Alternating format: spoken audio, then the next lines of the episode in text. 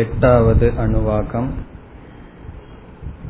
सैषानन्दस्य मीमागुंसा भवति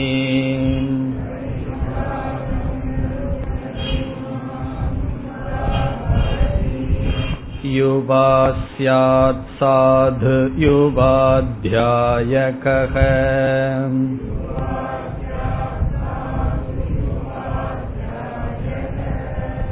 आशिष्ठो दृढिष्ठो बलिष्ठः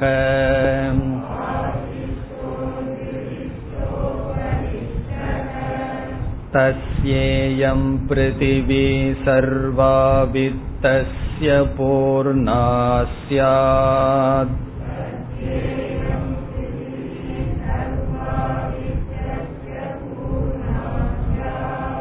स एको मानुष आनन्दः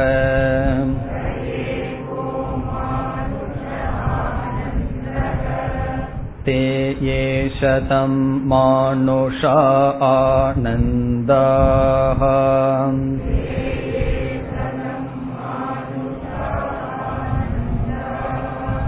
स एको मनुष्यगन्धर्वाणामानन्दः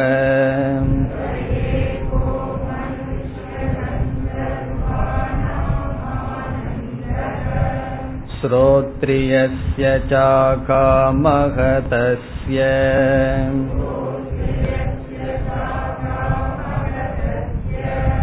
ते ये शतं मनुष्यगन्धर्वाणामानन्दाः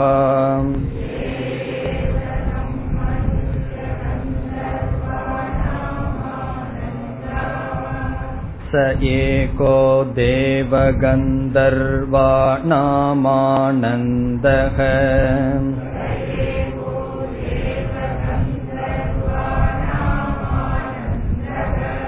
श्रोत्रियस्य चाकामगतस्य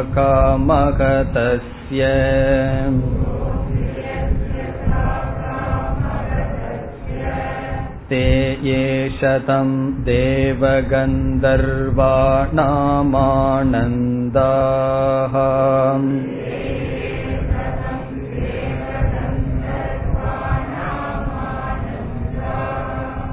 स एकः पितॄणां चिरलोकलोकानामानन्दः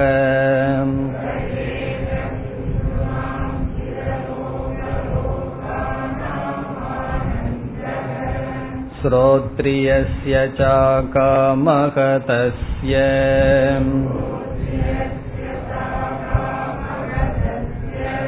ते ये शतं पितॄणां चिरलोकलोकानामानन्दाः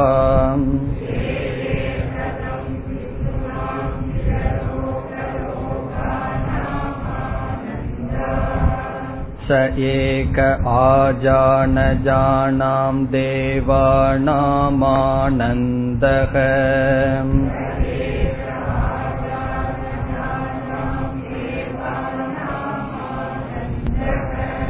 श्रोत्रियस्य चाकामकतस्य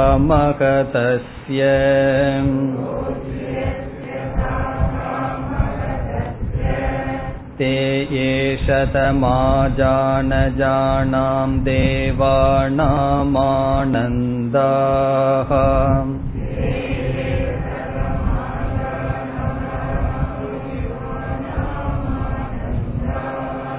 स एकः कर्मदेवानां देवानामानन्दः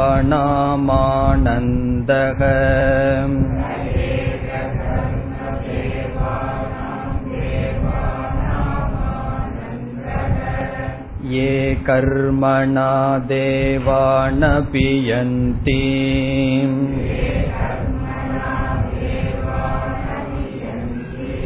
श्रोत्रियस्य चाकामगतस्य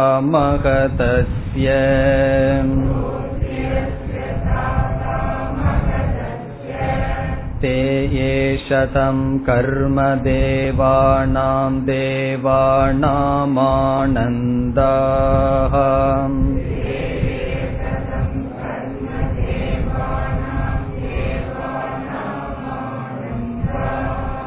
स एको देवानामानन्दः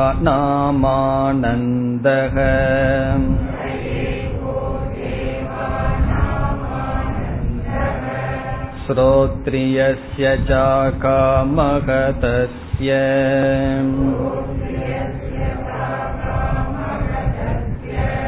ते ये शतं देवानामानन्दाः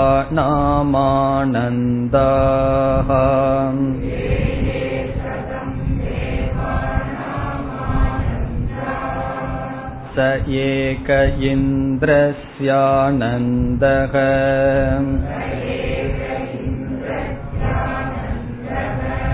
श्रोत्रियस्य चाकामगतस्य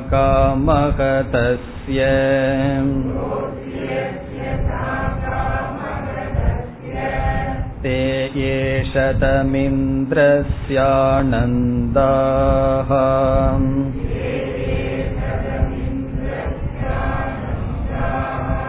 स एको बृहस्पतेरानन्दः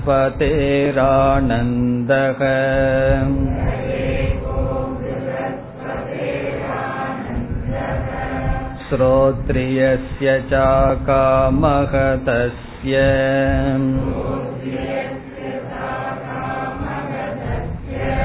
ते ये शतं बृहस्पतेरानन्दाः।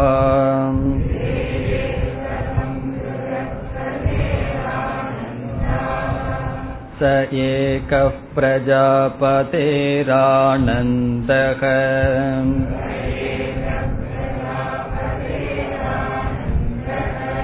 श्रोत्रियस्य चाकामगतस्य।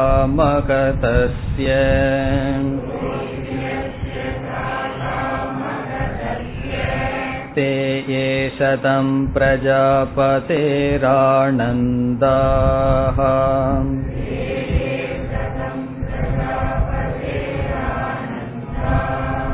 स एको ब्रह्मण आनन्दः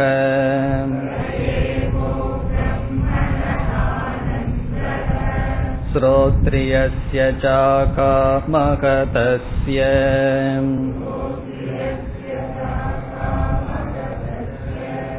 स यश्चायं पुरुषे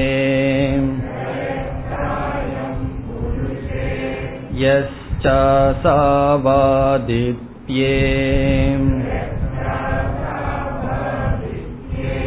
स एकः स य एवं विध अस्मान् लोकात् प्रेत्य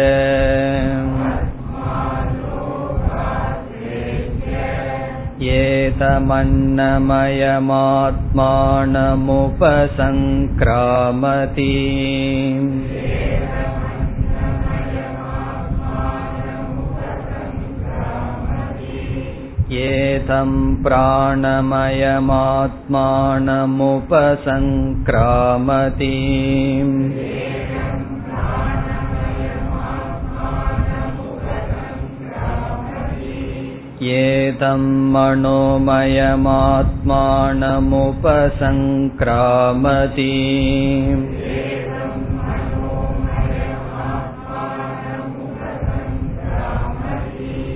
एतं विज्ञानमयमात्मानमुपसङ्क्रामति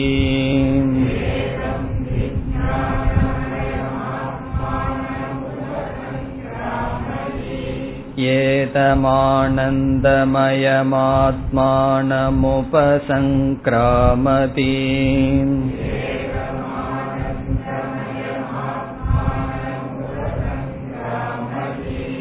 तदप्येष श्लोको भवति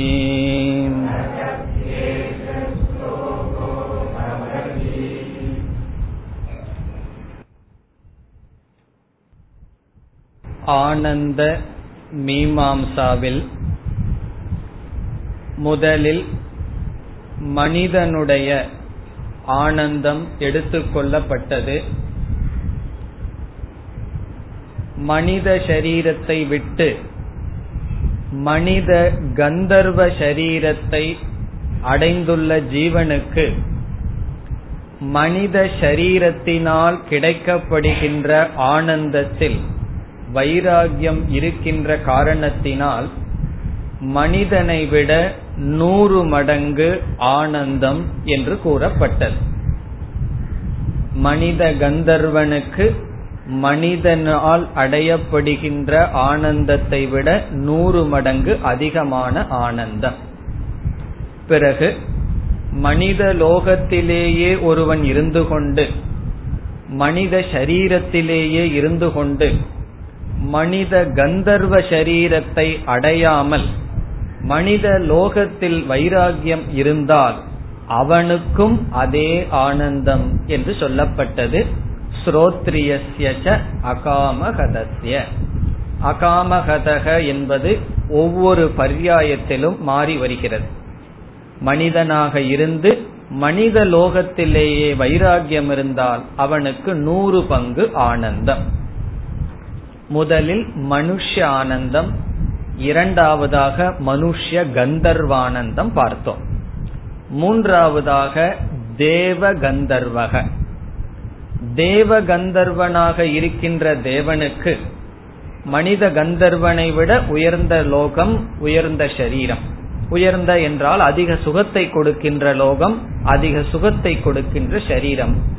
அவனுக்கு மனித கந்தர்வ லோகத்தில் வைராகியம் இருப்பதனால் அதைவிட நூறு மடங்கு ஆனந்தம். பிறகு மனித லோகத்திலேயே இருந்து மனித கந்தர்வ லோகத்தில் அவனுக்கு வைராகியம் இருந்தால் தேவ கந்தர்வ சரீரம் அடையாமலேயே அவனுக்கும் அதே ஆனந்தம். இவ்விதம் நாம் மனுஷ்யானந்தக மனுஷ்ய கந்தர்வானந்தக மூன்றாவதாக தேவ கந்தர்வானந்தக நான்காவதாக பித்ருநாம் சிரலோக லோகானாம் ஆனந்தம் ஐந்தாவதாக ஆஜான ஜானாம் தேவானாம் ஆனந்தக. ஆறாவதாக கர்ம தேவானாம் ஆனந்தக. ஏழாவதாக தேவானந்தக. இதுவரை சென்ற வகுப்பில் பார்த்தோம். இனி நாம் தொடரலாம். தேயே சதம் கர்மதேவானாம் ஆனந்தாக. ச ஏகக தேவானாம் ஆனந்தக. ஸ்ரோத்ரியஸ்ய ச அகாமகதஸ்ய. அதுவரை சென்ற வகுப்பில் பார்த்தோம். இனி தேயே சதம் தேவானாம் ஆனந்தாகா இங்கு தேவர்கள் என்பது முப்பத்தி மூன்று தேவர்கள் முக்கியமான தேவர்கள். எட்டு வசுக்கள் பதினோரு ருத்ரர்கள் பனிரெண்டு ஆதித்ய தேவர்கள் இந்திரன் பிரஜாபதி. எல்லாம் சேர்ந்தால் முப்பத்தி மூன்று தேவர்கள். எட்டு வசுக்கள் பதினோரு ருத்ரர்கள் என்று பிரிக்கப்பட்டுள்ளது. பனிரண்டு ஆதித்யாகா ஆதித்ய தேவதைகள் என்று பனிரண்டு. பிறகு இந்திரன் தேவர்களினுடைய தலைவன். அடுத்தது பிரஜாபதி. இவ்விதம் முப்பத்தி மூன்று பேர். இவர்களெல்லாம் சேர்ந்து தேவர்கள் என்று சொல்லப்படுகிறது. இந்த தேவர்களுக்கு எந்த ஆனந்தம் இருக்கின்றதோ அதைவிட நூறு மடங்கு ஆனந்தம் யாருக்கு இருக்கிறதாம்? ச ஏகக இந்திரஸ்ய ஆனந்தக. தேவர்களுக்கு தலைவனாக இருக்கின்ற இந்திரனுக்கு தேவர்களை காட்டிலும் நூறு மடங்கு ஆனந்தம். பிறகு ஸ்ரோத்ரியஸ்ய அகாமகதஸ்ய. ஸ்ரோத்ரியனுக்கும் பண்புடையவனுக்கும் அகாமகதக. தேவானந்தத்தில் விருப்பமில்லாதவனுக்கும் இவன் யார்? மனித லோகத்திலேயே மனித சரீரத்திலேயே இருப்பவனுக்கும் அதே ஆனந்தம். இந்திரனுக்கு என்ன ஆனந்தமோ அதே ஆனந்தத்தை அடைகின்றான். இனி அடுத்தது. இந்திரன் வந்து எட்டாவதாக வருகிறார். பதினோரு படி அதில் எட்டாவது இந்திரன் ஒன்பதாவது இந்திரனுடைய குரு வருகின்றார். தேயே சதம் இந்திரஸ்ய ஆனந்தாக. இந்திரனுக்கு எவ்வளவு ஆனந்தம் இருக்கின்றதோ அதனுடைய நூறு பங்கு தேயே சதம் இந்திரஸ்ய ஆனந்தாக. ச ஏகக பிருகஸ்பதேகே ஆனந்தக. பிருகஸ்பதி என்பவர் இந்திரனுடைய குரு தேவ குருகு பிருகஸ்பதிகி. நம்ம சாதாரணமா பிருகஸ்பதிக்கு வேற அர்த்தத்தை கொடுத்து வச்சிருக்கோம். ஆனா பிருகஸ்பதின்னு சொன்னா தேவர்களுக்கே குருவாக இருப்பவர். இப்ப இந்திரனுக்கு வந்து நான் தலைவன் சொல்லி அதிக ஆனந்தம் இருந்தா அந்த தலைவனுக்கே குருவா இருப்பவருக்கு ஆனந்தம் இருக்காத என்ன? ஆகவே அவருக்கு நூறு மடங்கு ஆனந்தம். பிறகு யார்? ஸ்ரோத்ரியச அகாமகதசிய இங்கு அகாமகதனாக பிருகஸ்பதியினுடைய லோகத்துல என்ன சுகம் இருக்கோ அதையும் துறந்தவனுக்கு அதே சுகம் கிடைக்கின்றது. பிருகஸ்பதிக்கு என்ன சுகமோ? இந்திரனை விட நூறு மடங்கான சுகம் வைராகியத்தை உடையவனுக்கு கிடைக்கின்றது. இனி அடுத்ததாக ஒன்பதாவது பிருகஸ்பதி பத்தாவது பிரஜாபதி வருகின்றார். தேயே சதம் பிருகஸ்பதேகே ஆனந்தாகா. இந்த பிருகஸ்பதியினுடைய ஆனந்தத்தினுடைய நூறு பங்கு ச ஏகக பிரஜாபதேகே ஆனந்தக. அது பிரஜாபதியினுடைய ஒரு பங்கு ஆனந்தம். இங்கு பிரஜாபதி என்பவர் விராட் புருஷன். பிரஜாபதியினுடைய ஆனந்தம் என்பது விராட். விராட்னு சொன்னா உங்களுக்கு தெரியும். விராட்டுங்கவர் யார்? ஸ்தூல சரீர அபிமானி. இந்த அகில ஸ்தூல பிரபஞ்சத்தை நான் என்று அபிமானம் செய்கின்ற ஆத்மா விராட் புருஷன். அந்த விராட்டுக்கு அவ்வளவு ஆனந்தம் இருக்கு. ஏன்னா பிருகஸ்பதி என்ன பண்ணுவார்? இந்த தேவலோகத்துக்கு தான் நான் குருவா இருக்கேன்னு அந்த அளவுக்கு தான் அவருக்கு அபிமானம். பிரஜாபதிக்கு அனைத்து ஸ்தூல பிரபஞ்சமுமே தன்னுடைய சரீரமாக பார்க்கின்ற காரணத்தினால் அவருடைய ஆனந்தம் அதிகரிக்கிறது. பிறகு யாருன்னா? ஸ்ரோத்ரியசிய அகாமகதசிய இங்க வைராகிய ஒரு உட்கார்ந்துட்டு இருக்கானே மரத்தடியில. அவனுக்கும் அதே ஆனந்தம்.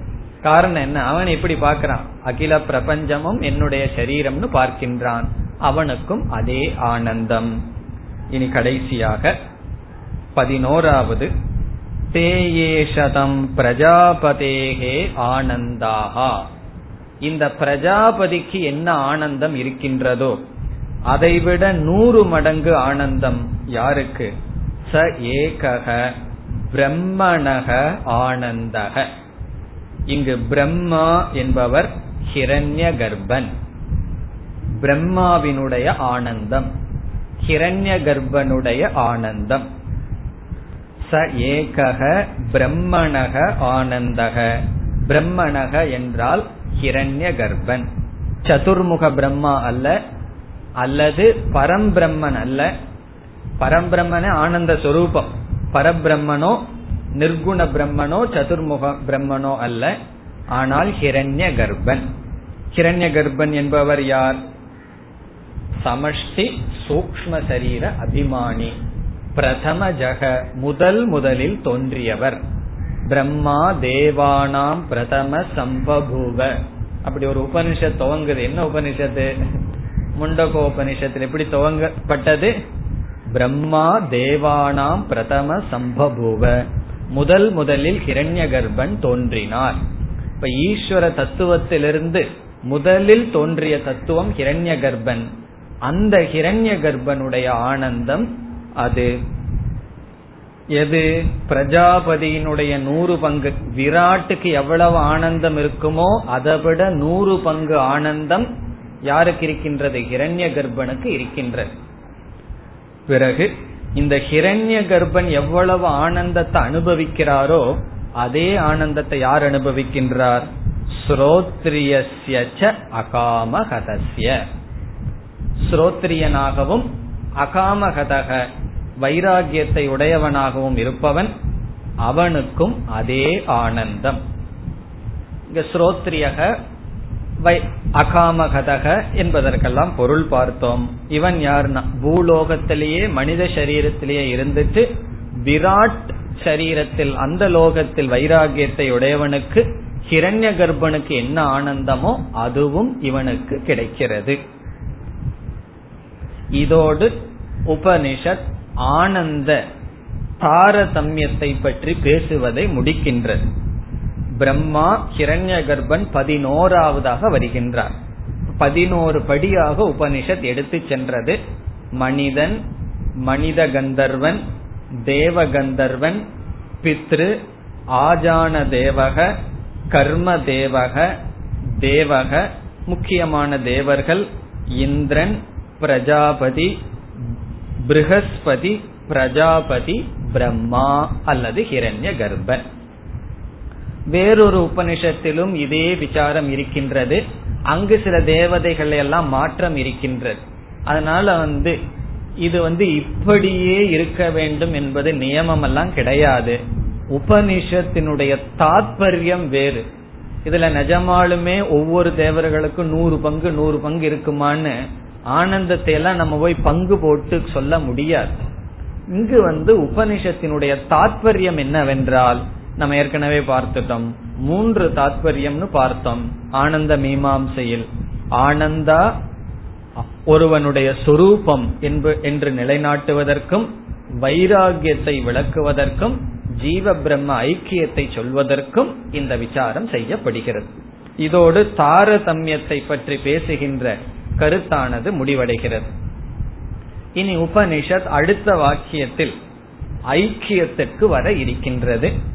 இதுவரை கடைசி அகாமகதக என்பது வரை ஆனந்தம் ஒருவனுக்கு அதிகமாக அதிகமாக வருவதற்கு காரணம் வைராகியம் என்று சொல்லப்பட்டது.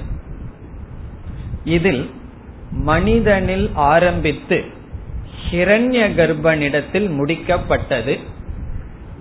இந்த லௌகிகத்தில் சம்சாரத்தில் ஒருவன் அதிகமாக ஆனந்தம் அடைய முடியும் என்றால் அது ஹிரண்ய கர்ப்பனுடைய ஆனந்தம்.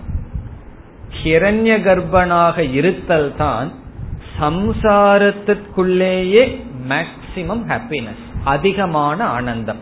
இப்ப இந்த லோகத்தில் இருக்கோம் ஒரு விதமான ஆனந்தத்தை அனுபவிக்கிறோம்.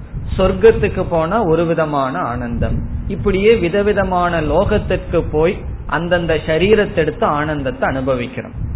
உபாசனை எல்லாம் செய்தால் பிரம்மலோகத்துக்கு போலாம். அங்க போய் பிரம்மலோக வாசியாக இருந்து ஆனந்தத்தை அனுபவிக்கலாம். ஆனால் அதிக உபாசனை செய்து அடுத்த கல்பத்தில் அடுத்த சிருஷ்டியில நம்மளே கிரண்ய கர்ப்பனா பிறந்தா எப்படி இருக்கும்னா அதுதான் மேக்சிமம் ஹாப்பினஸ் எதுல? சம்சார மண்டலத்தில் அதிகமாக அனுபவிக்கின்ற சுகம் ஹிரண்ய கர்ப்பனாகவே இருத்தல். ஹிரண்ய கர்ப்ப லோகத்துல போய் வாசியா இருப்பவதுக்கு அவ்வளவு சுகம் இருக்காது. ஹிரண்ய கர்ப்பனாகவே இருத்தல். ஏன்னா ஒரு ஜீவன் தான் ஹிரண்ய கர்ப்பன்கிற பதவியை அடைகின்றான்.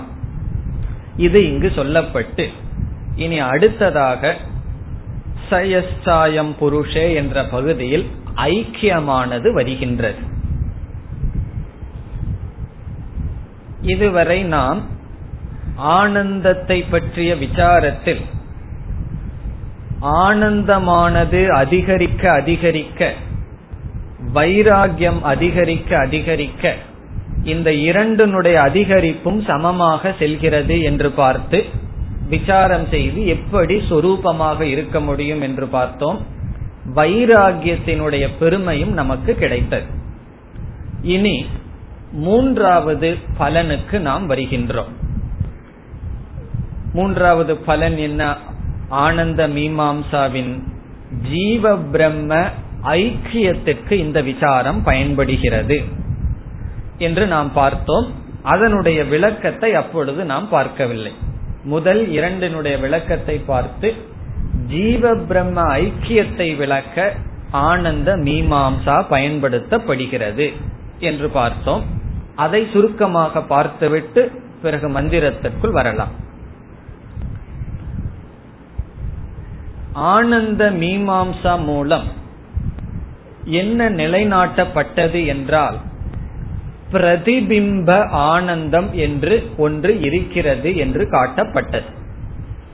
பிரதிபிம்ப ஆனந்தம். பிரதிபிம்ப ஆனந்தம் என்ன? ரிஃப்ளெக்டட் ஆனந்தம். பிரதிபிம்பிக்கின்ற ஆனந்தமானது காட்டப்பட்டது. இதனுடைய அடிப்படையில் அடுத்த வாக்கியத்தில் உபனிஷத் ஜீவ பிரம்ம ஐக்கியத்தை செய்கிறது. பொதுவாக உபனிஷத் எப்படி ஜீவ பிரம்ம ஐக்கியம் செய்யும் என்றால் இந்த உலகத்தை முதலில் காட்டி இந்த உலகத்துக்கு காரணமாக ஈஸ்வரன் இருக்கின்றார். அவர் சத் சொரூபம் என்று சத் சொரூபமாக ஈஸ்வரனை சாஸ்திரம் அறிமுகப்படுத்தும். சாந்தோக்கிய உபனிஷத்தில் அந்த வித்யாவுக்கே சத் வித்யா என்று பெயர். எங்கு தத்துவமசி மகா வாக்கியம் வருகிறதோ அந்த பகுதிக்கே சத் வித்யா என்று சொல்லப்படுகிறது. காரணம் என்ன? சதேவ சௌமிய இதமக்ர ஆசீத் என்று சத்து தான் இருந்தது அதனிடமிருந்து இந்த ஜெகத் வந்தது என்றெல்லாம் சொல்லி இந்த ஜெகத் இருக்கிறதுன்னு சொல்றமே இருக்கின்ற ஜெகத் அந்த இருத்தல் பிரம்மன் அனைத்துக்கும் சத் அதிஷ்டானம் என்று சொல்லப்பட்டு பிறகு ஜீவாத்மா இந்த சரீரத்துக்கு ஆதாரமாக இருக்கின்றாயே நீ இந்த உன்னுடைய சத்தும் ஜெகத்துக்கு ஆதாரமாக இருக்கின்ற சத்தும் ஒன்று என்று அங்கு ஐக்கியப்படுத்தும்.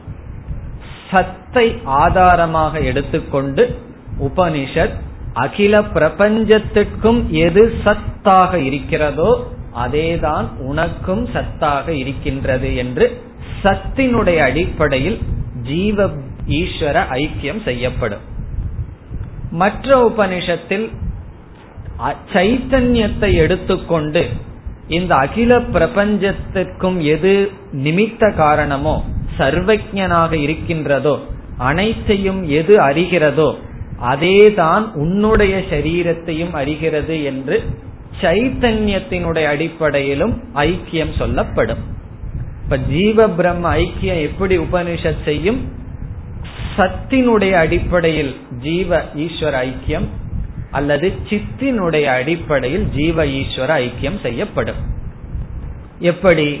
எந்த ஒருவன் ஈஸ்வரன் அனைத்தையும் பார்க்கின்றாரோ சர்வஜனோ அவனே உனக்கும் சாட்சியாக இருக்கின்றான். எப்பொழுதெல்லாம் சர்வஜனே சாட்சி? சாட்சினா நாம் பார்த்து அனுபவிக்கின்ற ஒரு உபாதிக்கு யார் சாட்சியோ அவரே தான் ஜெகத்துக்கு சாட்சி என்று சொல்லும் பொழுது ஐக்கியம் எப்படி வருகிறது? சைத்தன்யத்தினுடைய அடிப்படையில் ஐக்கியம் வருகிறது. இனி நீங்கள் சொல்லலாம் இங்கு எப்படி ஐக்கியம் வருகின்றது? ஆனந்தத்தினுடைய அடிப்படையில் ஐக்கியம் வருகிறது. எப்படி ஆனந்தத்தினுடைய அடிப்படையில் ஐக்கியம் என்றால் அடுத்த வாக்கியம் வர இருக்கின்றது. அதில் எப்படி செய்யப்படுகிறது என்றால் மனிதனுடைய ஆனந்தத்தை எடுத்துக்கொண்டு உபனிஷத் அடுத்த வாக்கியத்தில் சொல்கிறது. மனிதனுடைய ஆனந்தத்தை எடுத்துக்கொண்டு பிறகு ஹிரண்ய கர்ப்பனுடைய ஆனந்தத்தை எடுத்துக்கொண்டு இரண்டும் ஒன்றுதான் என்று சொல்கிறது. எப்படி? மனித சரீரத்துக்குள் ஒரு ஆனந்தம் வருகிறதல்லவா? அதற்கு எது காரணமோ? எந்த பிம்பானந்தம் காரணமோ? அதேதான் ஹிரண்ய கர்ப்பனுக்குள்ளும் இருக்கின்றது என்று சொல்கிறது. இங்கு பிரதிபிம்ப ஆனந்தத்தை எடுத்துக்கொண்டு அதற்கு காரணமான பிம்பானந்தத்தை காட்டுகிறது உபனிஷத். எப்படி காட்ட முடியும்? மனிதனுடைய மனதில் சுகத்தை அனுபவிக்கின்றார்கள் அனுபவிக்கின்றோம். ஆனந்தத்தை அனுபவிக்கின்றோம். ஹிரண்ய கர்ப்பன் ஆனந்தத்தை அனுபவிக்கின்றார். நாம் முன் செய்த விசாரப்படி சுகம் என்பது பொருளிலேயோ மனதிலேயோ கிடையாது. சுகம் என்பது பொருளிலும் மனதிலும் இல்லைன்னு விசாரம் செய்து பார்த்து விட்டோம். ஹிரண்ய கர்ப்பன் ஒரு விதமான சுகத்தை அனுபவிக்கிறார். மனிதன் ஒரு விதமான சுகத்தை அனுபவிக்கின்றான். அதில் எவ்வளவு தாரதமியம் இருக்கின்றது? இங்க இருக்கிற சைபரை எல்லாம் போட்டா எவ்வளவு சைபர் வரும்? மனுஷனுடைய ஆனந்தத்துக்கும் ஹிரண்ய கர்ப்ப ஆனந்தத்திற்கும் பதினோரு படியில நூறு மடங்கு நூறு மடங்குன்னு போயிட்டே இருந்தது. அவ்வளவு பேதமானது இருக்கின்றது. உபனிஷத் என்ன சொல்கிறது? மனிதன் சுகத்தை அடைய வேண்டும் என்றால் அந்த சுகத்துக்கு மூல காரணமாக ஆத்ம தத்துவம் ஒன்று இருக்கிறது அது ஆத்மா. அது ஆனந்த சுரூபம். பிறகு ஹிரண்ய கர்ப்பனும் ஆனந்தத்தை அனுபவிக்கின்றார் என்றால் அதற்கு ஆதாரமாக ஆனந்தமாக ஒன்று இருக்கின்றது. இந்த இரண்டும் ஒன்றுதான். எந்த ஒரு ஆத்மா எந்த ஒரு ஆனந்த ஆத்மா நம்முடைய மனதில் இருந்து சுகத்தை கொடுத்து கொண்டிருக்கிறதோ அதே ஆனந்த ஆத்மா ஹிரண்ய கர்ப்பனிடமிருந்து சுகத்தை கொடுக்கின்றது. இப்படி சொன்னவுடன் நமக்கு என்ன சந்தேகம் வரும்? இப்ப எந்த ஆத்மா மனுஷனிடமிருந்து சுகத்தை கொஞ்சமா கொடுத்துட்டும் ஹிரண்ய கர்ப்பனிடமிருந்து சுகத்தை அதிகமா எப்படி கொடுக்க முடியும்? இந்த ஆத்மாவுக்கு ஏன் பாதபக்ஷம்? ஏன் வந்து ஹிரண்ய கர்ப்பனுக்கு அதிகமாகவும் மனுஷனுக்கு குறைவாக கொடுக்கும் என்றால் ஆத்மா கொடுப்பதில்லை. இருந்து கொண்டு ஆத்மாவினுடைய ஆனந்தத்தை பிரதிபிம்பிக்கின்றதோ இந்த அந்த கரணத்துக்கும் ஹிரண்ய கர்ப்பனுடைய அந்த கரணத்துக்கும் வேறுபாடு இருக்கின்ற காரணத்தினால் ஆனந்தத்தில் வேறுபாடு வருகிறது. உண்மையில் என்ன? சொரூபமாக இருக்கின்ற ஆனந்தம் ஒன்றுதான் என்று ஐக்கியப்படுத்துகிறது. இப்ப ஆனந்தத்துல வேறுபாடு என்றால் என்ன? ஆத்மாவிடம் வேறுபாடு இல்ல ஆனந்தத்தை பிரதிபிம்பிக்கின்ற அந்த கரணத்தில் வேறுபாடு. பிறகு என்ன ஆத்மா ஒன்றாக இருக்கிறது. இவ்விதம் மனுஷன் இருக்கா ஹிரண்ய கர்ப்பன் இருக்கின்றார். ஹிரண்ய கர்ப்பனிடம் ஆனந்தம் வருகின்றது மனிதனிடம் ஆனந்தம் இருக்கின்றது.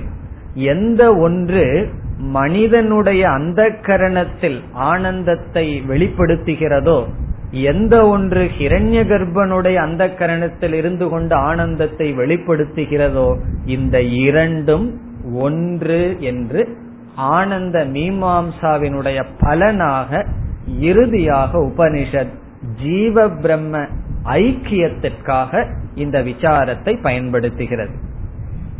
இப்போ உபனிஷத் வந்து முதலில் ஆத்மா அல்லது பிம்பானந்தம் என்று ஒன்று இருக்கிறதுன்னு சொல்லி பிறகு வைராகியத்தினுடைய பெருமையை காட்டி இறுதியாக என்ன செய்கிறது? இந்த பிரதிபிம்பானந்தத்தின் துணை கொண்டு பிம்பானந்தத்தை காட்டி ஜீவ பிரம்ம ஐக்கியத்தை செய்கிறது. பிறகு ஒருவன் எப்படி புரிந்து கொள்ள வேண்டும்? நான் ஆத்மா. ஆனந்த சொரூபமானவன்.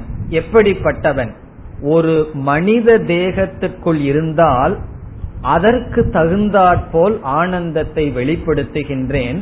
நான் ஹிரண்ய கர்ப்ப தேகத்திற்குள் இருந்து அந்த ஆனந்தத்தை வெளிப்படுத்துகின்றேன். ஆகவே நான் யாருன்னு கேட்டா நான் மனிதனும் அல்ல தேவர்களும் அல்ல ஹிரண்ய கர்ப்பணம் அல்ல. இந்த எல்லா ஜீவராசிகளுக்குள் மாறாது பூர்ணமாக பிம்பானந்தமாக எது இருக்கின்றதோ அது நானாக இருக்கின்றேன். இந்த ஞானத்தை அடுத்த வரியில் உபனிஷத் கொடுக்கின்றது. இதற்காக ஆனந்த மீமாம்சா பயன்படுத்தப்பட்டது. இனி நாம் அடுத்த பகுதிக்கு செல்லலாம். எஸ்ஸாயம் புருஷே எஸ்சாசாவாதித்யே ச ஏகக ஒவ்வொரு உபனிஷத்திலும் மகா வாக்கியம் இருக்கும். இவ்விதம் தைத்திரிய உபனிஷத்தினுடைய மகா வாக்கியம் இந்த வாக்கியம். எஸ்ஸாயம் புருஷே எஸ்சாசாவாதித்யே ச ஏகக இது தைத்திரிய உபனிஷத்தினுடைய மகா வாக்கியம் தத்துவமசி அகம் பிரம்மாஸ்மின்னு மகா வாக்கியம் இருக்கு அல்லவா? பிரசித்தமான. அதே போல இந்த உபனிஷத்தினுடைய மகா வாக்கியம் இந்த வாக்கியம். இங்குதான் ஜீவ ஈஸ்வர ஐக்கியம் செய்யப்படுகின்றது. அகம் பிரம்மாஸ்மி தத்துவமசின்னு சொன்னாதான் மகா வாக்கியம்னு அர்த்தம் கிடையாது. எந்த வாக்கியம் ஜீவனும் பிரம்மனும் ஒன்னுன்னு சொல்லுதோ அது மகா வாக்கியம் இங்கு நமக்கு உபனிஷத்தில் நேரடியாக வருகின்ற வாக்கியம் இது. சத்தியம் ஞானம் அனந்தம் பிரம்ம மகா வாக்கியமா இல்லையா? என்று கேட்டால் அது மகா வாக்கியம் அல்ல அது பிரம்மத்தினுடைய லட்சணம். அதை கேட்டுட்டு ஒருத்தன் சம்சாரியா இருக்கலாம். பிரம்மன் வந்து சத்திய ஞான அனந்தமா இருக்கு. நான் எப்படி இருக்கேன்னா நான் சம்சாரின்னு நினைக்கலாம். அப்படி அல்ல. இங்கு ஜீவ பிரம்ம ஐக்கியத்தை சொல்லப்படுகிறது. அங்கு பிரம்மத்தினுடைய லட்சணம் வந்த வாக்கியம்.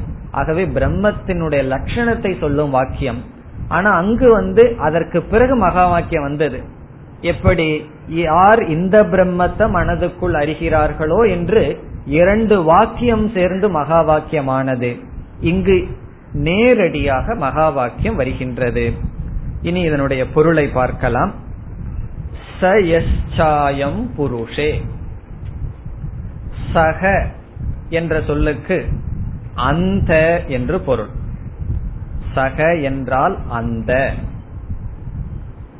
அயம் என்றால் யகங்கிறத பிறகு பார்க்கலாம். யகச்ச அயம். அயம் என்றால் இந்த. முதலில் ஒவ்வொரு சொல்லுக்கு அர்த்தத்தை பார்த்துட்டு பிறகு அது எதை குறிக்குதுன்னு பார்க்கலாம். சக என்றால் அந்த. அயம் என்றால் இந்த. யக என்றால் எந்த விச் எந்த. மூணு சொன்னா என்ன? அந்த இந்த எந்த. என்னுடைய அர்த்தம் என்னன்னா மூணு ஆனந்தத்தை குறிக்கின்றது. அப்ப சேர்ந்து சொன்னா எப்படி? அந்த இந்த எந்த ஆனந்தம் என்பது பொருள். இப்ப சக அந்த அயம் இந்த யக எந்த. அந்த இந்த எந்த ஆனந்தம். பிறகு என்ன? புருஷே. புருஷே என்ற சொல்லுக்கு பொருள் மனிதனிடத்தில் மனித சரீரத்தில் இருக்கிறதோ அப்படின்னு அர்த்தம். மனித சரீரத்தில். ஆனந்தகங்கிற வார்த்தையை நம்ம இங்க சேர்த்திக்கணும். அது எப்படி திடீர்னு சேர்த்தனம்னா இவ்வளவு நேரம் எதை படிச்சுட்டு வந்தோம்? ஆனந்தத்தையே விசாரம் பண்ணிட்டு வந்தோம். ஆகவே உபனிஷத் சொல்லுது மனுஷ சரீர மனிதனிடம் ஆனந்தத்தை ஆரம்பிச்சு ஹிரண்ய கர்ப்பனிடம் முடிச்சிருக்கு. ஆகவே அந்த இந்த எந்த ஆனந்தம் மனிதனிடத்தில் இருக்கிறதோ அதான் இந்த பகுதியில பொருள். சயஸ்சாயம் புருஷே. அதனுடைய டிரான்ஸ்லேஷன் என்ன? அந்த இந்த எந்த ஆனந்தம் மனித சரீரத்தில் அல்லது மனிதனிடத்தில் இருக்கிறதோ பிறகு என்ன? அடுத்த வரைக்கும் வருவோம். யகச்ச அசௌ. ஆதித்யே. இங்க அசௌ என்றால் அந்த என்று பொருள். அசௌ என்றால் அந்த தட் அந்த. யக என்றால் எந்த. யாருன்னு ஒரு அர்த்தம் இருக்கு? எந்த அப்படின்னு இங்க ஒரு அர்த்தம் இருக்கு.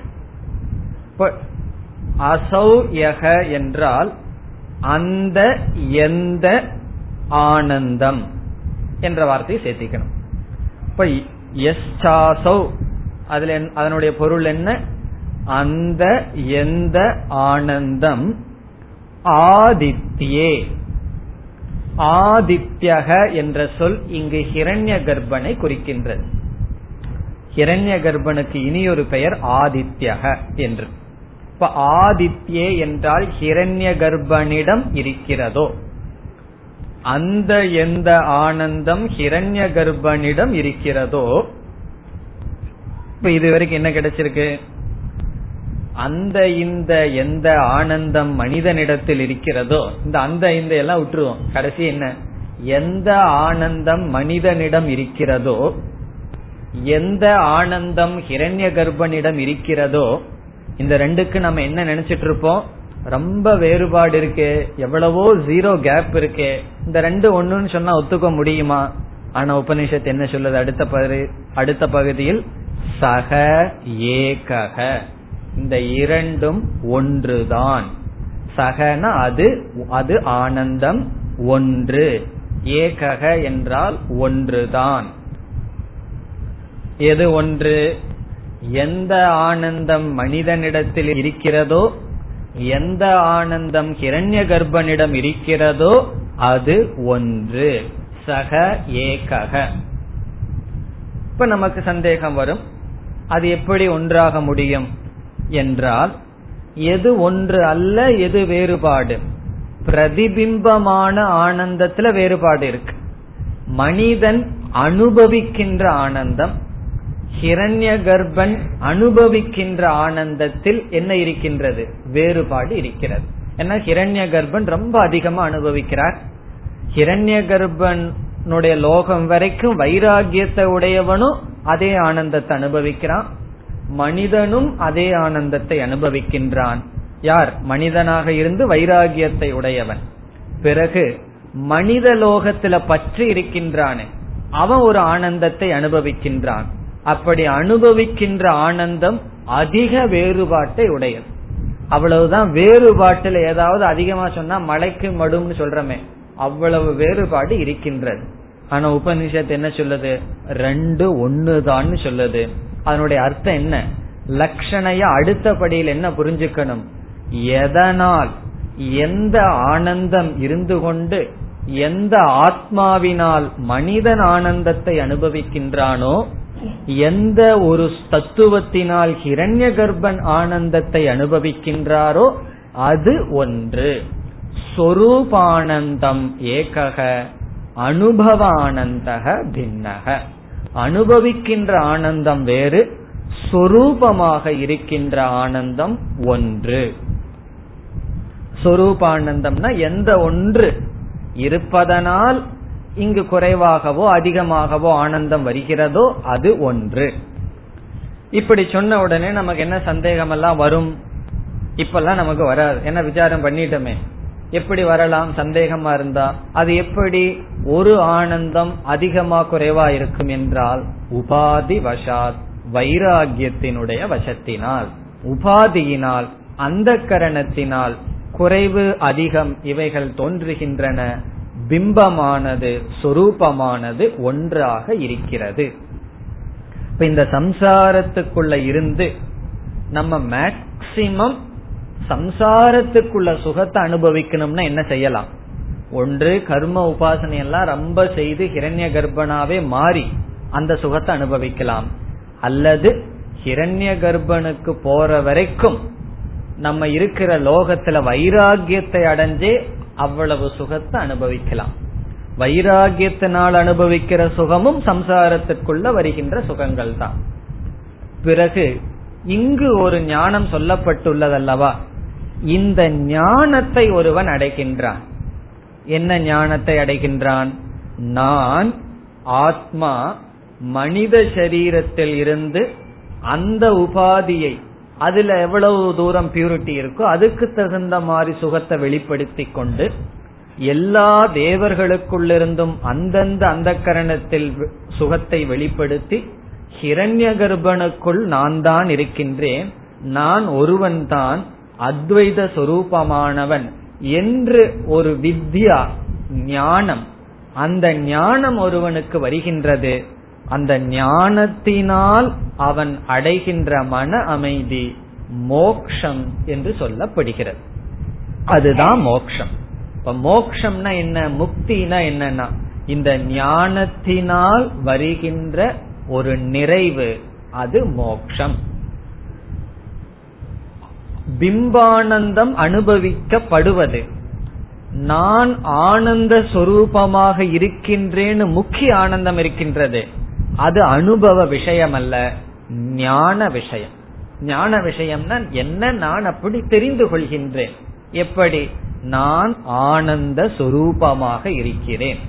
இப்ப நான் ஆனந்த சொரூபமா இருக்கிறேன்னு சொன்னதுக்கு பிறகு எனக்கு கொஞ்சம் ஆனந்தம் வேணும் கிடைக்குமான்னு சொல்ல முடியுமோ? சர்க்கரை போய் எனக்கு கொஞ்சம் இனிப்பு யாராவது கொடுத்தா நல்லா இருக்குன்னு சொல்ல முடியுமோ? காரணம் என்ன? அதுவே இனிப்பு சொரூபம். அவர் போய் அந்த சர்க்கரை போய் யாருகிட்டையும் இனிப்பு வேணும்னு கேட்க வேண்டிய அவசியம் இல்லை. அப்படி நான் ஆனந்த சொரூபம்னு ஒரு அறிவு வருகிறது. ஒரு ஞானம் வருகின்றது. அந்த ஞானத்துக்கு விஷயம் நானாகவே தான் இருக்கின்றேன். ஆத்மாவே விஷயமாக இருக்கின்றது. எப்படின்னா என்னை பத்தி நான் தெரிஞ்சுக்கும் போது நான் ஆனந்த சொரூபமாக இருக்கின்றேன்.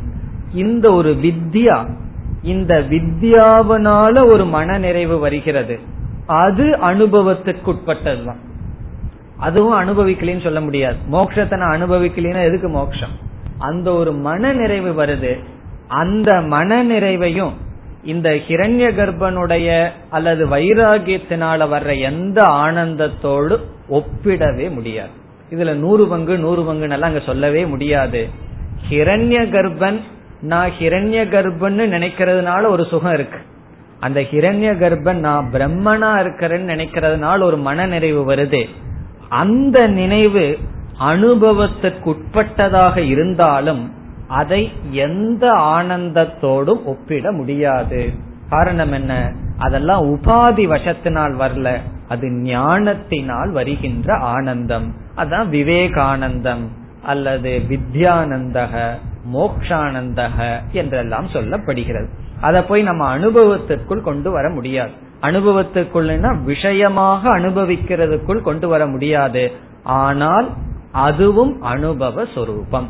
அனுபவ சொரூபம்னா மோட்சத்தை நம்ம அனுபவிக்கிறோமா இல்லையா? நாம் அனுபவித்து தான் ஆக வேண்டும். அது எனக்கு வரலையேன்னா அந்த ஞானம் வந்தால் அந்த மன நிறைவானது நமக்கு வரும். அந்த மன நிறைவு தான் மோக்ஷம். இப்ப மோக்ஷத்தை எது கொடுக்கும்னா? வைராகிய மோக்ஷத்தை கொடுக்காது. வைராகியத்தினால ஹிரண்ய கர்ப்பனுக்கு வர்ற ஆனந்தத்தை வரைக்கும் அடைஞ்சு அடையலாம். பிறகு இந்த வைராகியத்தினுடைய அவதி என்ன தெரியுமோ? முடிவு ஹிரண்ய கர்ப்பனுடைய சரீரம் ஹிரண்ய கர்ப்பனுடைய லோகத்திலையும் வைராகியம் வந்தா நமக்கு என்ன கிடைக்கும்? இந்த ஞானம் அடைவதற்கு தகுதியை அடைகிறோம். தகுதியை எப்ப அடைகிறோம்?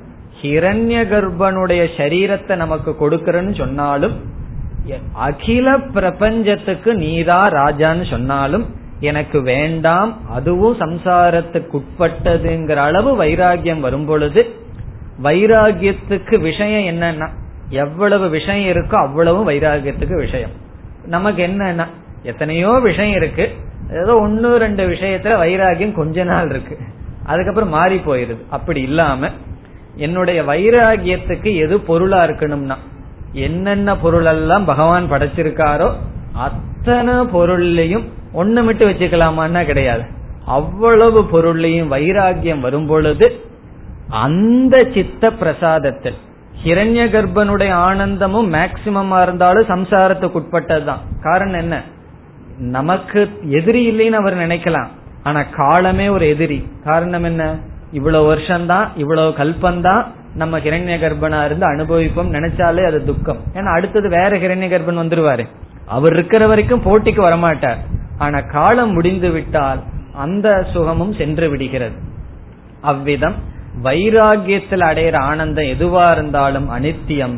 அதுல எல்லாத்திலையும் வைராகியம் இருந்து இந்த ஞானம் வந்தால் ஹிரண்ய கர்ப்பனுடைய உபாதியிலும் லோகத்திலும் வைராகியத்தை அடைந்து இந்த எஸ்சாயம் புருஷே சயஸ்சாயம் புருஷேன்னு சொன்ன ஞானம் வரும்பொழுது அந்த ஞானத்தினால் ஒரு திருப்தி வருகிறது.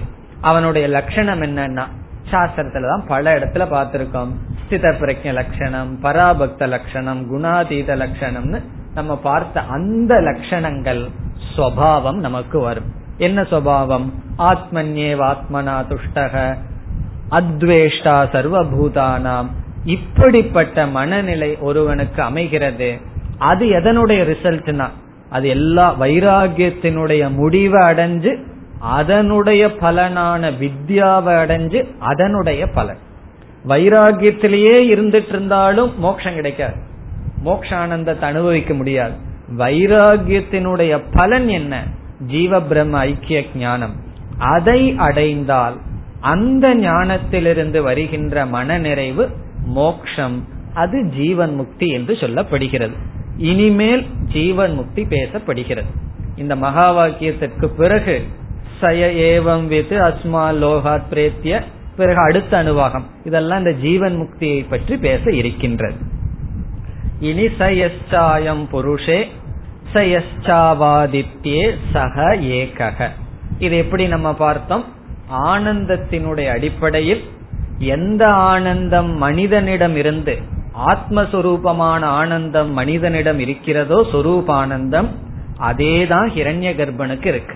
இப்ப ஹிரண்ய கர்ப்பன் நம்ம கிட்ட வந்து சொல்றாருன்னு வச்சுக்கோமே ஒரு ஞானிய பார்த்து ஹிரண்ய கர்ப்பன் பேசுறார் நீ சாதாரணமா மனுஷ சரீரத்துல இருந்துட்டு நீ இந்த லோகத்தை அனுபவிச்சுட்டு இருக்க நான் பாரு எவ்வளவு ஒரு சரீரத்துல இந்த எல்லாமே என்னுடையதை அனுபவிக்கிற எனக்கு அதிக ஆனந்தம்னு கிரண்ய கர்ப்பன் ஒரு ஞானி கிட்ட பேசுனா ஞானி என்ன சொல்லுவான்?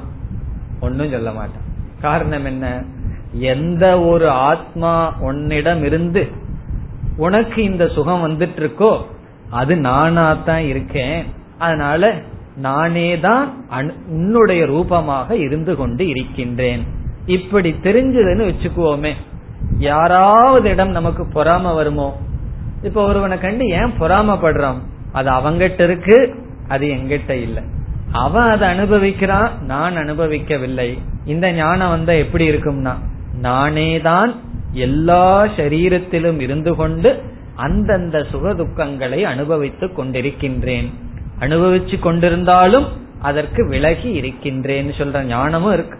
இல்லைன்னா இந்த ஞானம் வந்துன்னா எல்லா சுகதுக்கும் எனக்கு வந்துடும் அப்படி இல்லை. எல்லா சுகமும் எல்லா துக்கத்துக்கும் ஆதாரமாக நான் இருக்கின்றேன். இந்த ஞானம் ஜீவ பிரம்ம ஐக்கியம் இந்த ஞானம்தான் மோட்சத்தை கொடுக்கும். மீது எல்லாமே என்னன்னா இந்த ஞானத்திற்காக இந்த ஞானத்திற்காக எந்த ஞானத்திற்காக அகம் ஏகக சக ஏகக. நான் ஒருவன். எல்லா சரீரத்தில் இருந்து கொண்டு அந்தந்த உபாதிக்கு தகுந்தாற்போல் ஆனந்தத்தை கொடுத்து கொண்டு இருக்கின்றேன். யாராவது வந்து நம்ம கிட்ட நீ பெருமை அடிச்சு என்ன நினைக்கணும்? எனக்கு இது இருக்கு அது இருக்கு உனக்கு இது இல்லையே. சில பேர் சாஸ்திரம் படிச்சுட்டே பெருமை சொல்லுவார்கள். நான் இத்தனை உபனிஷத் படிச்சிருக்கேன் நீ இவ்வளவு இவ்வளவுதான் படிச்சிருக்கியான்னு சொல்லுவார்கள். இந்த மாதிரி எல்லாம் பெருமை அடிச்சு என்ன நினைக்கணும்? அந்த எல்லா சுகத்துக்கும் ஆதாரமா இருக்கிறது நான் தான் ஆகவே யாரிடமும் குரோதம் கிடையாது லோபம் கிடையாது பொறாம கிடையாது. காரணம் என்ன? எல்லா உபாதிக்கு பின்னாடி யார் இருக்கேன்? நான் தான் இருக்கின்றேன். ஏகக அத்வைதக இந்த ஞானம் மோக்ஷத்தை கொடுக்கின்ற ஞானம். இனி சயசாயம் புருஷேங்கிறதுக்கே வேறொரு விளக்கமும் பார்க்கலாம். வேறொரு விளக்கம்னா இதே விளக்கம் தான் முதல்ல சக யக அதுக்கெல்லாம் ஆனந்தம் ஆனந்தம்னே பார்த்தோம். இப்பொழுது அதுக்கு வேறொரு அர்த்தமும் சொல்லி நம்ம ஐக்கியத்தை பார்க்கலாம். இப்ப முதல்ல படிச்சது என்ன? அந்த இந்த எந்த எல்லாம் சொன்னோமே அதுக்கெல்லாம் என்ன அர்த்தம்? ஆனந்தகன் அர்த்தம். இப்ப சகங்கிறதுக்கு ஆனந்தம் யகங்கிறதுக்கு ஆனந்தம் அயம்ங்கிறதுக்கு ஆனந்தம்னு பார்த்தோம். இதெல்லாம் எந்த ஆனந்தம்? மனுஷனுடைய சரீரக்குள்ள எந்த ஆனந்தம் இருக்கோ? இதெல்லாம் மனிதனுடைய பிரதிபிம்ப ஆனந்தத்தை குறிச்சு லட்சணைய பிம்பானந்தத்தை குறிக்குது. அதே போல அசௌயகங்கிறதெல்லாம் ஹிரண்ய கர்ப்பனுடைய ஆனந்தத்தை சொல்லுச்சு. அது எதுக்கு சக யகன்னு சொல்லணும்னு சொன்னா சாஸ்திரமும் மனுஷனுக்குள்ள ஆனந்தம் இருக்குன்னு சொல்லுது. அயம்னு சொன்னா இந்த நம்ம அனுபவிச்சு பிரத்யக்ஷமா இருக்கிறது ஆனந்தத்தை காட்டுதுங்கிறதெல்லாம் காட்டுவதற்காக உபனிஷத்து சக யக எல்லாம் சொல்லுச்சு. இனி இதற்கு வேறொரு அர்த்தத்தை சொன்னால் சக என்பதற்கு என்ன பொருள்? குஹா நிகித வாக்கியோக்த ஆத்மா. குகாயாம் நிகிதகன்னு சொல்லி ஆரம்பத்துல ஒரு ஆத்மா அறிமுகப்படுத்தப்பட்டது. சகனா அதுன்னு அர்த்தம். அதுன்னா ரொம்ப தூரத்தில் இருக்கணுமே. ரொம்ப தூரத்துலன்னா ரொம்ப காலத்துக்கு முன்னாடி நம்ம படிச்சிருக்கோம். பிரம்மவித் ஆப்னோதி பரம் சத்தியம் ஞானம் அனந்தம் பிரம்ம என்று சொல்லி யோவேத நிகிதம் குகாயாம் என்று ஒரு ஆத்மா சொல்லப்பட்டது. அது சக என்று சொல்லப்படுகிறது. இது வந்து நம்ம இதுவரைக்கும் படிச்சதை சேர்த்து இங்க மகா வாக்கியமா பார்க்க போறோம். இதெல்லாம் நம்ம முதல்ல படிச்சது ஞாபகம் இருந்தா நல்லது. எந்த இடத்துல? குகாயாம் நிகிதகன்னு சொல்லி விருத்தி வாக்கியத்துல படிச்சம் அல்லவா? அந்த ஆத்மா சக என்று சொல்லப்படுகிறது. இப்ப குஹா நிகித ஆத்மா. குஹா நிகித குஹா நிகித வாக்கியோக்த ஆத்மா. குஹா என்ற குகையில் இருக்கின்றது. ஹிருதயத்தில் எந்த ஒரு சைத்தன்யம் இருக்கிறது என்று ஒரு வாக்கியம் சொல்லப்பட்டதுல்லவா? அந்த வாக்கியத்தில் சொன்ன ஆத்மா பிறகு அடுத்தது அயம். அயம்ங்கிற சொல்லுக்கு நம்ம அனுபவத்தில் அபரோக்ஷதையா பிரத்யேகாத்மா. நம்முடைய அனுபவத்தில் நான் நான் என்று எந்த ஒரு சைத்தன்யம் விளங்கிக் கொண்டு இருக்கின்றதோ? இப்ப அந்த அபரோக்ஷக பிரத்யகாத்மா. நான் நான் என்று எந்த ஒரு ஆத்மா சொல்லிக் கொண்டிருக்கிறதோ பிறகு யகன் ஒரு வார்த்தை இருக்கு. அது எதை குறிக்கின்றது என்றால் அணுப்பிரவிஷ்டக. அணுப்பிரவிஷ்டக ஆத்மா. அணுப்பிரவிஷ்டகிறது ஞாபகம் வருதோ எங்க இருக்குன்னு சொல்லி? தத் சிருஷ்டுவா ததேவ ஆணு பிராவிஷத்துன்னு சொல்லப்பட்ட இந்த சரீரத்தை படைச்சு சரீரத்துக்குள் ஒருவன் நுழைந்தான் என்று எது சொல்லப்பட்டதோ அப்படின்னு பொருள். யக அனுப்பிரவிஷ்டக புருஷே. சரீரத்தில் புருஷேன சரீரத்தில் இப்ப இந்த மூன்று சேர்ந்தன என்ன அர்த்தம் கிடைக்குது? குகையில் இருக்கின்றது என்று எந்த ஆத்மா சொல்லப்பட்டதோ நம்முடைய அனுபவத்தில் அபரோக்ஷமாக இருக்கிறேன் இருக்கிறேன் என்று எந்த ஆத்மா ஒளிர்ந்து கொண்டு இருக்கிறதோ இந்த உடலை படைத்து உடலுக்குள் எந்த ஆத்மா நுழைந்து இந்த உடலுக்குள் இருக்கின்றதோ இந்த ஆத்மாவும் இனி அடுத்த பகுதிக்கு வர்றோம். யக அசௌ. அசௌ என்றால் மாயைக்கு ஆதாரமாக இருக்கின்ற எந்த ஈஸ்வர சைத்தன்யம் இருக்கின்றதோ. இப்ப மாயா அவச்சின்ன ஈஸ்வர ஆத்மா. அசௌன்னா அந்த. அந்த ரொம்ப தூரத்தில் இருக்கணுமே. இப்ப எந்த ஒரு முழு மாயைக்கு ஆதாரமாக ஒரு ஆத்மா இருக்கின்றதோ பிறகு யக என்றால் இந்த ஜெகத்துக்கு ஆதாரமாக எந்த ஆத்மா இருக்கின்றதோ. யக என்றால் ஜெகதாத்மா. ஜெகத்துக்கு ஆதாரமாக எது இருக்கின்றதோ மாயைக்கு ஆதாரமாக எது இருக்கின்றதோ ஆதித்யே அப்படி ஒன்று எது ஹிரண்ய கர்ப்பனிடம் இருந்து கொண்டு இருக்கின்றதோ சக ஏகக. அவனும் இதுவும் ஒன்றுதான். கடைசியில ஐக்கியம்தான் வருது. முன்ன வந்து எல்லாத்துக்கும் ஆனந்தம்னு சொன்னோம்.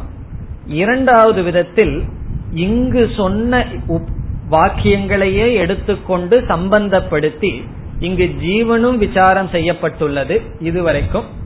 இங்க இதுவரைக்கும் ஈஸ்வரனும் விசாரம் செய்யப்பட்டிருக்கிறது.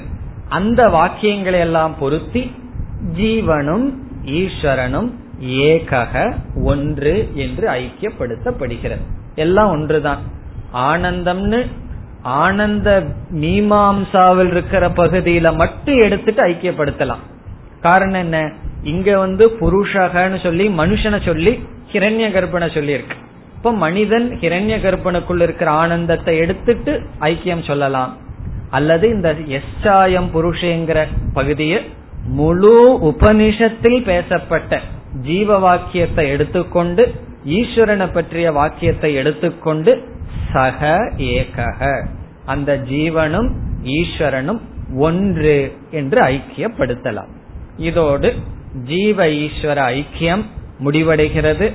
ஆனந்த மீமாம்சாவும் முடிவடைகிறது இனி அடுத்த பகுதியில் பிரயோஜனம் வர இருக்கின்றது இவ்விதம் யார் அறிகிறார்களோ அவர்களுக்கு என்ன பிரயோஜனம் என்று வருகிறது அதை அடுத்த வகுப்பில் பார்க்கலாம் ॐ पूर्णमधपूर्णमिधं पूर्णात्पूर्णमुदच्छते पूर्णस्य पूर्णमादाय पूर्णमेवावशिष्यते ॐ शान्ति शान्ति शान्तिः